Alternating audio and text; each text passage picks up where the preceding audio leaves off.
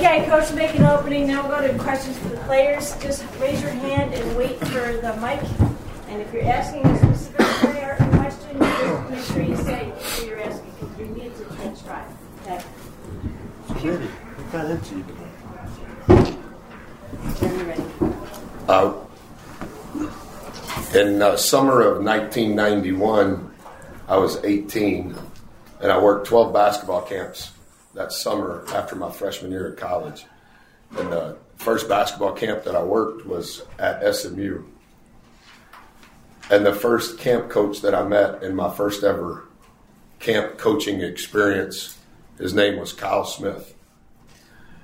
And the job he's done in his career is remarkable.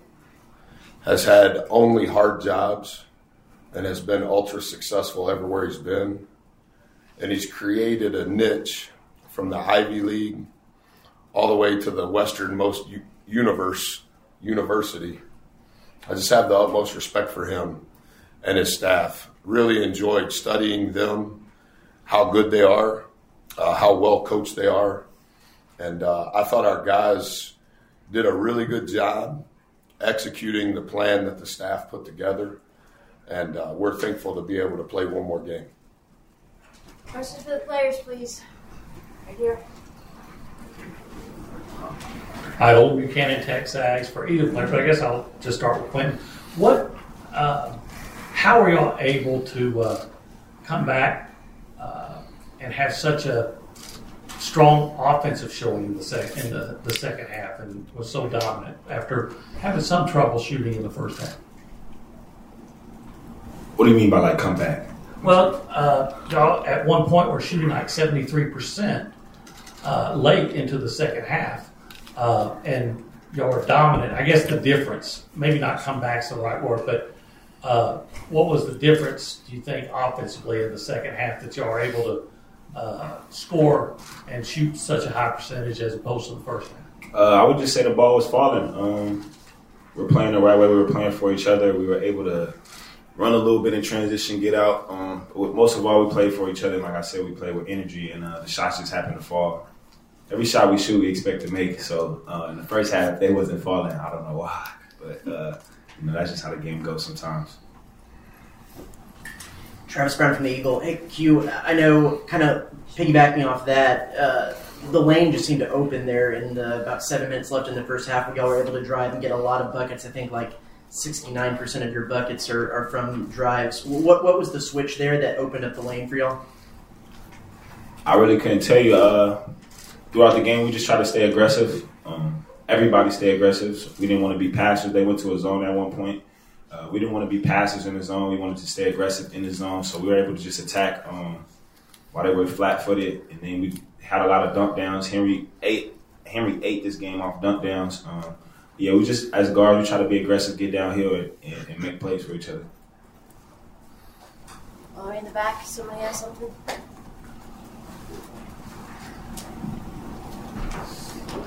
Uh, Manny, when, when you have a game that where you start out, you know, not shooting so well, I mean, how much did it help, and, and were you surprised that just you guys were able to get to the paint just that well? Um, you know, I think that's a testament to the trust that the staff and the players have in me.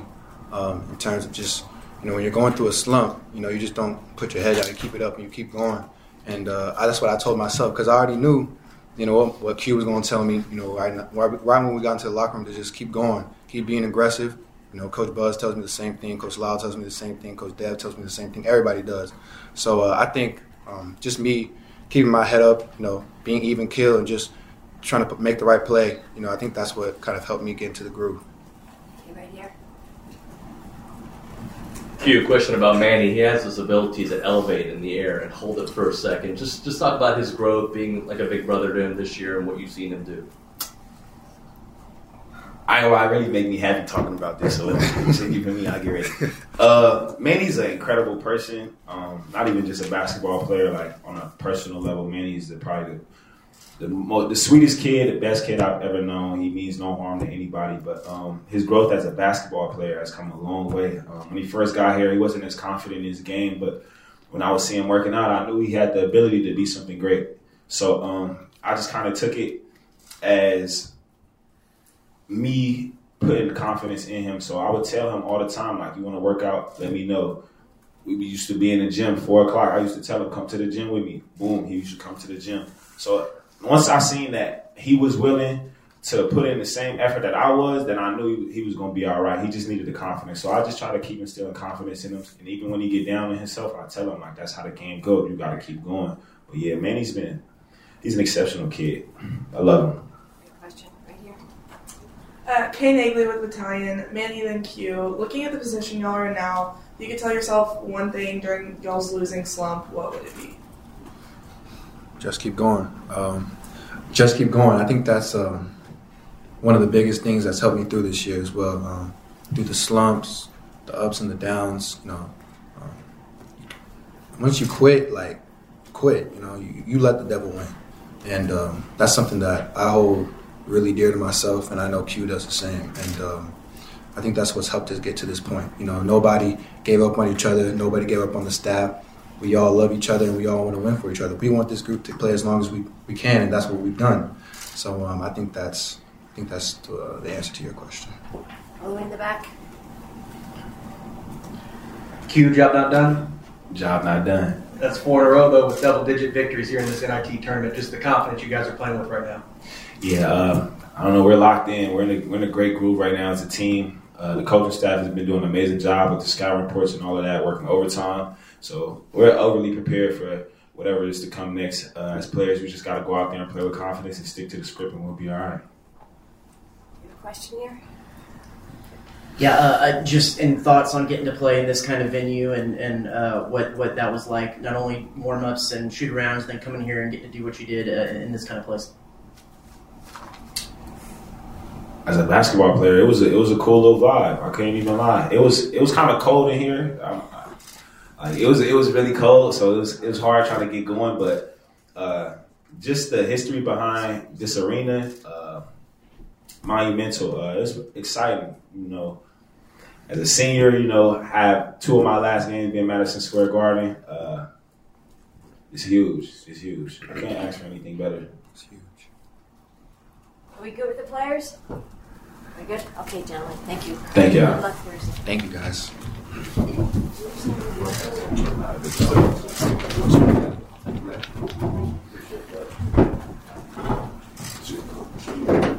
Okay, questions for Coach? Sorry here. Ethan Hennessy, Happening Hoops. Um, Coach, you had such a big discrepancy in points in the paint. What allowed you guys to be successful and also lock down Washington State on the defensive end? Uh, 12 had shot 100 more balls than f- number four on our team from three, and two had shot 100 more balls from three than Q on our team. And I think uh, from studying them, one of the things that I don't think they got enough attention for is they were top 30 in threes in the half court nationally, top 30 in threes in the full court nationally, and then top 30 in offensive rebounding percentage. I think their team knows who's going to shoot, and I think their team knows who's going to rebound. And so our concern was can we only give them one shot? Um, their success in the NIT specifically, uh, they have been dominant on the glass on the offensive rebounds. And so we wanted to shoot more balls. And then for us, we always want to get to the bonus first. We fouled a lot in the first half.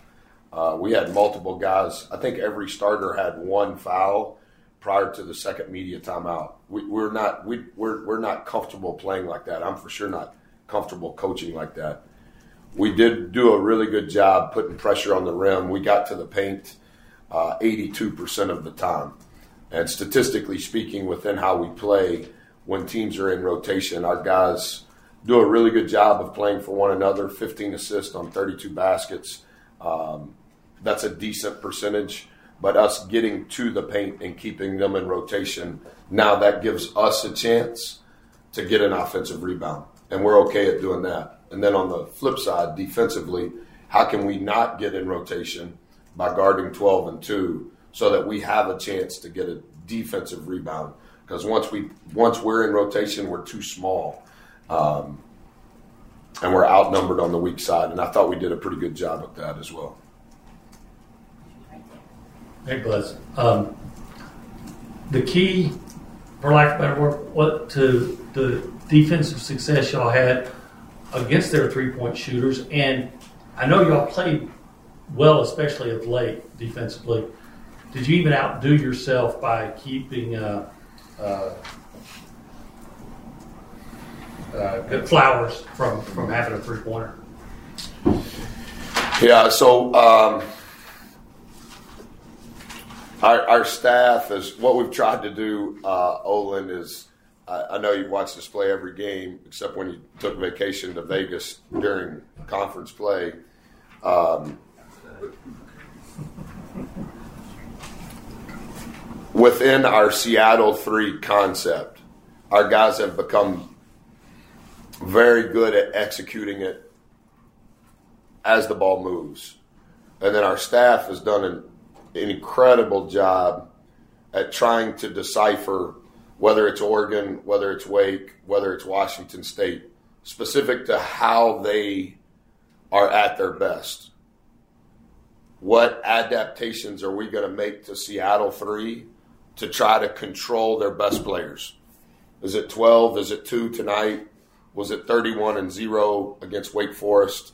And then this late in the year for our guys to handle those changes conceptually is good, but then for the, for them to execute those changes is I think why we're still playing. Um, and similar to what you saw against Wake, even against Oregon tonight, those changes specific to 12 and 2, it's not just the guys that are on the ball, it's the guys that are behind the ball. And those are the guys that are making the difference because we're anticipating it, we're in unison, we're aggressive while being disciplined. And for the most part, we've played without fouling. We didn't at the start of the game. But I think I think that has been a, a big portion of why we're still able to keep playing. Yeah, coach. Uh, kind of the same question I asked them. Things seem to open up. Was it just simply the, the zone that allowed y'all to be a little bit more aggressive, aggressive to the to the paint, or, or what kind of caused that opening up to where it was just drive after drive? Yeah, I think it was a little bit, Travis, of what you and I talked about uh, when you came to the facility the last time. It, it becomes matchup specific. They had 35 guarding Mo. Uh, they had 12 uh, guarding Boots. Uh, and so within how we're playing offensively, we're paying attention to how you're guarding us and who you are guarding us with. Because within what we're doing, all of it is interchangeable. Um, Henry's probably not completely interchangeable. He can do two things. Uh, Aaron, Ethan, JB, they're only going to do one. But the rest of those guys on our team, we can kind of manipulate it and be malleable in how we want to adjust. And I thought um, it's just the reps where we're more comfortable. Hey, we're we're running to play Travis, and normally when we run Travis, the original version looks like this. Okay, run Travis, but uh, we're going to change spots, and we're just changing spots based on what the matchup is. And then I think when you can get a team in rotation, there's just by osmosis, everybody feels like, yeah, I want to go downhill. And we, we weren't playing off two feet early, uh, but then when we adjusted to play off two feet, I think that's where the assist came, and, and we were playing at a, high, a rim shot. Yeah, 56% of our possessions we got to the rim, and we scored at a 62% rate. That's those are those are green numbers. All right, the last two, one here and one here. That's right. Oh, hey, I'm Grant Gasper of the Battalion. I don't know if I heard right, but you said P Diddy. Is that an actual play in y'all's playbook, and why is that the name for it? Yeah. So um, without giving away all of our secrets, uh, every play has a unique uh, context to how it came about, and there's always a code in the word. And uh, I've never been the coach that wants to say what the play is that describes the action. Uh, you know, like I, I, spend a lot of time studying football, and I don't know anything about football, but those football plays have a lot of words, and all of those words are triggers. And so I don't ever want to do that as a basketball coach because the coach can hear me, the players can hear me, And so we've kind of adapted a language of there's code words within the play call. And so um, I'm too old probably to call a play P. Diddy, uh, but our players think it's cute and they remember it. So, uh, but there's a code within P. Diddy and they know what it means. And so uh, one of the officials said, he asked me the same question you did. I felt like I was at a press conference. And I said, You worry about what's happening out there, not about what, what we call our plays. All right, last question right here. But as your players play uh, feed off each other so much, Henry was huge coming out in the second half. Next thing you know, Haas hits a big three and gets the foul. Just talk about how they feed off each other. Yeah, I think that's why we're still playing. Um, I think there's a camaraderie that our guys have off the floor that's as genuine as I've seen in my 28 years in college coaching. But the thing that we've tried to emphasize over the last couple of months is we need that camaraderie off the floor to be evident to everyone that doesn't know who you are on the floor. And I think if you watch us play for the first time in person, or maybe if, even if you're watching um, on TV, I think you can sense it. I think you can feel it. I think you can see it. I think you can hear it.